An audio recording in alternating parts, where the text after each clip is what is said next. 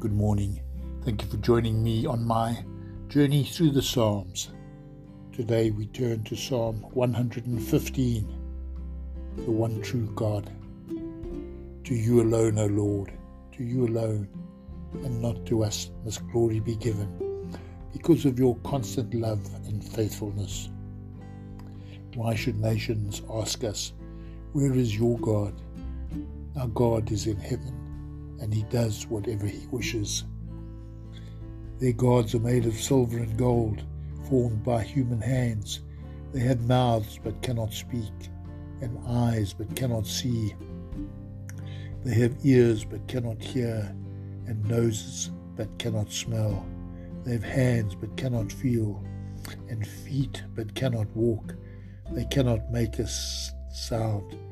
May all who made them and who trust in them become like the idols they have made. Trust in the Lord, you people of Israel. He helps you and protects you. Trust in the Lord, you priests of God. He helps you and protects you. Trust in the Lord, all you that worship him. He helps you and protects you.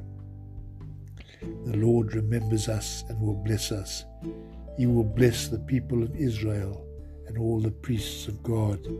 He will bless everyone who honors him the great and small alike. Heaven belongs to the Lord alone, but he gave the earth to the human race. The Lord is not praised by the dead, by any who go down to the land of silence, but we, the living, will give thanks to him now and forever. Praise the Lord. Thank you for listening.